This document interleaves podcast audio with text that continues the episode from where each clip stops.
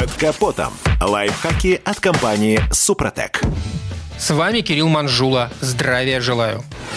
Многие о ней слышали. Кто-то даже знает, где находится дроссельная заслонка. А между тем, любой автовладелец должен понимать, что от этой детали зависит бесперебойная работа ДВС.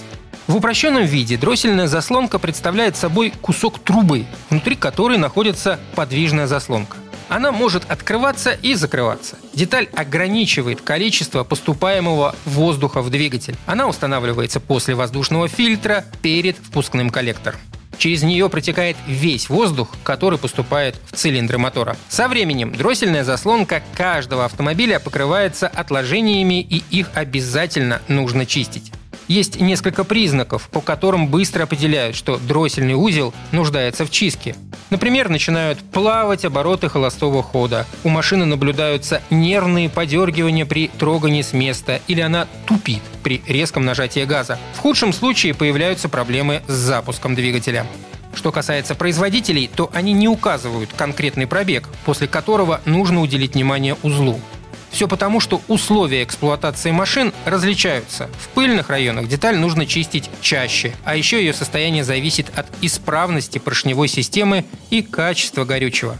Так или иначе, но бывалые водители советуют обращать внимание на заслонку после двадцати пяти тысяч километров пробега. Что касается процедуры очистки, то многие автовладельцы проводят ее самостоятельно, ведь добраться до узла несложно, достаточно просто снять воздушный фильтр и его патрубок. Если на заслонке обнаруживается грязь, то ее необходимо убрать. И вот тут есть нюансы. В случае, если машина оснащена системой подогрева дросселя антифризом, нужно дождаться, пока охлаждающая жидкость остынет. Если поторопиться, то можно схлопотать химический ожог рук. Когда системы подогрева нет, то это сильно облегчает демонтаж. Но тут надо помнить, что после установки дроссель надо откалибровать. Последнее особенно актуально для машин с электронной педалью газа.